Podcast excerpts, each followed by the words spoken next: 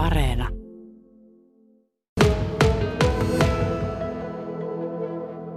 Lailan syntymäkoti on tuossa puolen kilometrin päässä Hirvisaaren talo.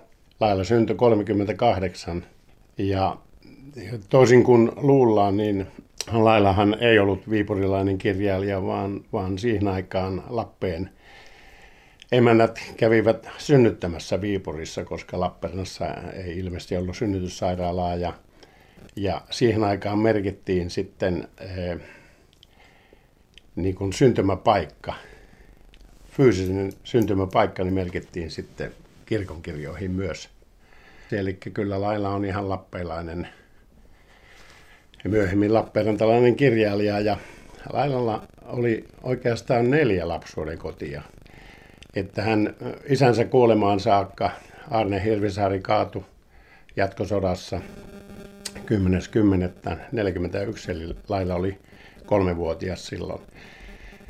Ja, ja kun sitten sodan jälkeen isäni Armaspulli ja Lailan äiti Saimi Hirvisaari, oma sukua Pusa, menivät naimisiin, niin eh, he muuttivat tuohon vanhaan pullintaloon, joka on nyt jo purettu. Ja se oli tässä Hirvisaaren ja meidän nykyisen talon välissä. Ja myös sitten Laila vietti paljon lapsuudessaan aikaa siellä äiti Saimin isovanhempien luona, luona siellä Mielon, Mielon tiellä tuossa Tirjelän kylässä Kalliokosken kohdilla. Että ja Lailallahan oli tietysti isovanhemmat Antti ja Helena Hirvisaari ja sitten äidin puolelta oli Aino ja Pekka Pusa. Ja kuten sanoin, niin tuota, vuodesta 50 sitten, sitten olemme viettäneet lapsuutta tässä nykyisessä talossa. Et Lailalla ja minulla on ikäeroa 13 vuotta. Martin Pellossa on kukkiva, ihana puutarha ja ollaan tässä omenapuiden katveessa, niin millainen se lapsuus täällä oli? Jos ajatellaan että tätä meidän ikäeroa, eh, Laila oli iso sisko ja hän aina sanoi, että tuota, tuosta pikkuvelestä tuli tuolla, niin kuin minä olen sen kasvattanut. Ja minä olin ehkä kuusivuotias silloin, kun Laila meni Heikki Hietamiehen kanssa naimisiin vuonna 1958. Että tuota, kovin paljon niin semmoisia yhteisiä lapsuusmuistoja ei ole. Mutta kun sitten naimisiin menon jälkeen Heikki ja Laila, hän asui kuudessa eri osoitteessa Lappeenrannassa, Myllykadulla, Säästöpankin talossa, Saimaanlinnassa, Valtakatu 15 ja sitten oli, oli Osuuspankin talo ja Happotie vielä ennen kuin sitten 74 muuttivat, muuttivat Helsinkiin, niin Kyllä, kyllä sanotaan, että jatkuvasti viettivät aikaa täällä, täällä maalla. Mukavia muistoja on siitä, että tuota, kävivät täällä, täällä joka viikko. Laila oli tosiaan teini-ikäinen, kun täällä asuu. Niin kirjoittiko hän jo täällä? Lailahan kirjoitti ensimmäisen romaaninsa kahdeksanvuotiaana. Ja tota, et, et lukeminen oli ollut se harrastus, jonka hän oli heti saanut sieltä Pusan talosta tota, isovanhemmat oli ahkeria lukijoita ja, ja siitä lailla sai heti se innotuksen, että kirjoittaminen oli hänelle semmoinen luonnollinen tapa. Tota, aika pimennossa sinänsä on se välike niistä kouluaineista ja niistä, että mitä sen nuoren rouvan ja kolmen tyttären äidin elämään. Että kirjeiden kirjoittamistahan se varmaan oli. Se kirjailija ura alkoi kuitenkin sitten verrattain niin kuin kypsällä iällä vasta sitten, kun totta, siis äh, Lehmusten kaupunki muuten, kun se on tuossa pöydällä auki, niin se ilmestyi äh, 70, 72.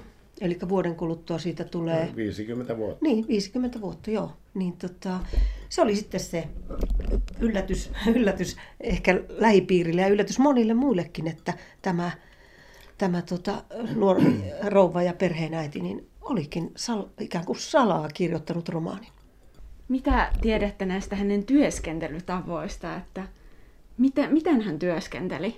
Hän kirjoitti tämän ensimmäisen romaaninsa tosi nopeasti, ehkä reilussa puolessa vuodessa. Ja tota, kyllä, ö, kyllä hän tuo, hetkinen, tytöt on ollut jo kuitenkin sen verran isoja, että ne on ollut koulutyttöjä, ettei niitä enää ole tarvinnut ihan silleen holhota koko aika.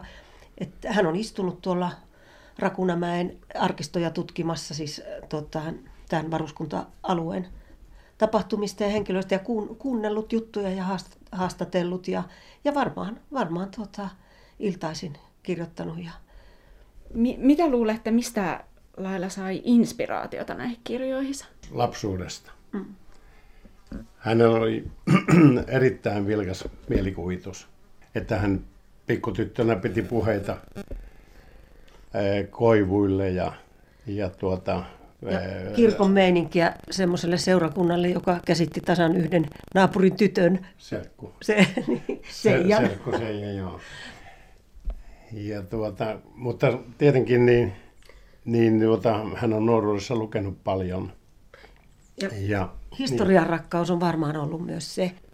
Niin, ja täytyy muistaa, että 45 kirjaa, useita näytelmiä, televisiosarja – ja sitten vielä tässä viime vuosina niin oli Ilmajoen musiikkijuhlilla oli tämä Mannerheim-opera, jonka hän sitten kirjoitti libreton tyttärensä Even, Eve Hietamiehen kanssa. Että tuotannon laajuus oli, oli, oli melkoinen.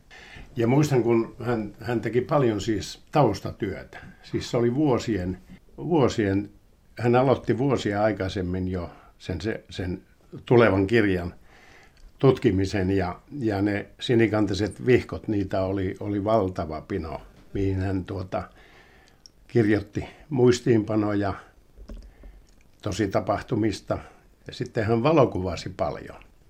Niin viime vuosina varsinkin, niin hän valokuvasi niin, todella paljon. Nimenomaan kirjoja niin, varten. Kyllä. Ja tietysti pitkien sarjojen tekeminen, hänellähän useimmat niin kuin, hänellä ei tai yksittäisteoksia juurikaan olla, kun tämä viimeinen pieni kirja Hiljaisuus, joka on lapsuuden kuvaus, niin melkein kaikki kirjat on tota, sanotaan kaksi, kolme, neljä, jopa seitsemän osaisia, mikä, mikä oli tämä Lappeenrantasarja, missä oli kyllä parinkymmenen vuoden taukokin, mutta, mutta vielä tuosta Lailan kirjoittamisesta, että hän oli siis, en ole mikään horoskooppi-ihminen, mutta huvittaa se, että hän oli kaksonen, kesäkuussa syntynyt, ja tota, hänellä oli kyllä todella aivan kaksi minää. Toinen oli se täysin tota, sisäänpäin kääntynyt introvertti, yksinään viihtyvä. Hän saattoi viikkokausia, viikkokausia istua koneen ääressä, omistautua täysin sille kirjoittamiselle kahdeksan, yhdeksän tuntisia päiviä. Ja sitten hän tuli sieltä ihmisten ilmoille ja kutsui 50 henkeä viettämään uutta vuotta tai että talvet meni hiljaisuudessa kirjoitellessa ja sitten oli tietysti ulkomaanmatkoja, ja, mutta Laila oli railakas juhlia ja ihana emäntä ja se kokosi kaikenlaisia seurueita ympärilleen, että hänellä oli kaksi ihan vastakkaista maailmaa. Sitten hän varmaan halusi sitä happea ja laulua ja juhlia ympärilleen, että tämmöinen persona hän oli. Ja, ja Lailan tässä tota, tuttava piirissä oli ihan kaikenlaisia ihmisiä. Et ei hän ollut mikään sosieteetti rouva, että hänellä olisi ollut vain julkiksia tai tärkeitä ihmisiä. Hänellä oli tavallisia naapureita ja, ja tota, hyvin monenmoisia, että hän puhko hienosti mielestäni sitä semmoista suomalaista yhteiskuntaa, sama mikä näkyy kirjoissakin. Se hänen henkilögalleriansa on tosi laaja. Laila Hirvisaari oli tosiaan koko Suomessa merkittävä kirjailija, mutta erityisesti täällä Kaakkois-Suomen seudulla ja täällä Martinpellossa metsien ja peltojen keskellä hiekkatiellä on aika helppo nähdä, että täältä on ehkä kummunut osa siitä inspiraatiosta, niin mistä luulette, että se paikallisuus syntyi? Ihan viimeisiä puheluja myöten, niin ne puhelut päättyivät Mie rakastin sinun kuin Karjalaa. Että hän siteras Eeva Kilven runoa aina päättäjäisiksi. Mie rakastin sinun kuin Karjalaa, mie rakastin sinun kuin isä ja äiti. Että, että sen tunnustuksen hän aina sanoi. Ja hauskaa oli sekin, että kun joskus tultiin tuosta bussimatka, käytiin muuten Konnusuon karaokebaarissakin parit kertaa seurueella. Ja tultiin tuosta Martinpellon tietä, niin Laila hyppäsi kerran bussissa ylös ja ojensi kättänsä jollekin sivutielle ja sanoi, että tässä on taideakatemia, tässä on minun tiedeakatemia, niin näytti jotain hiekkakuoppaa. Että tämä oli se, että, että, nämä, että tätä kautta hän, hänestä tuli kirjailija.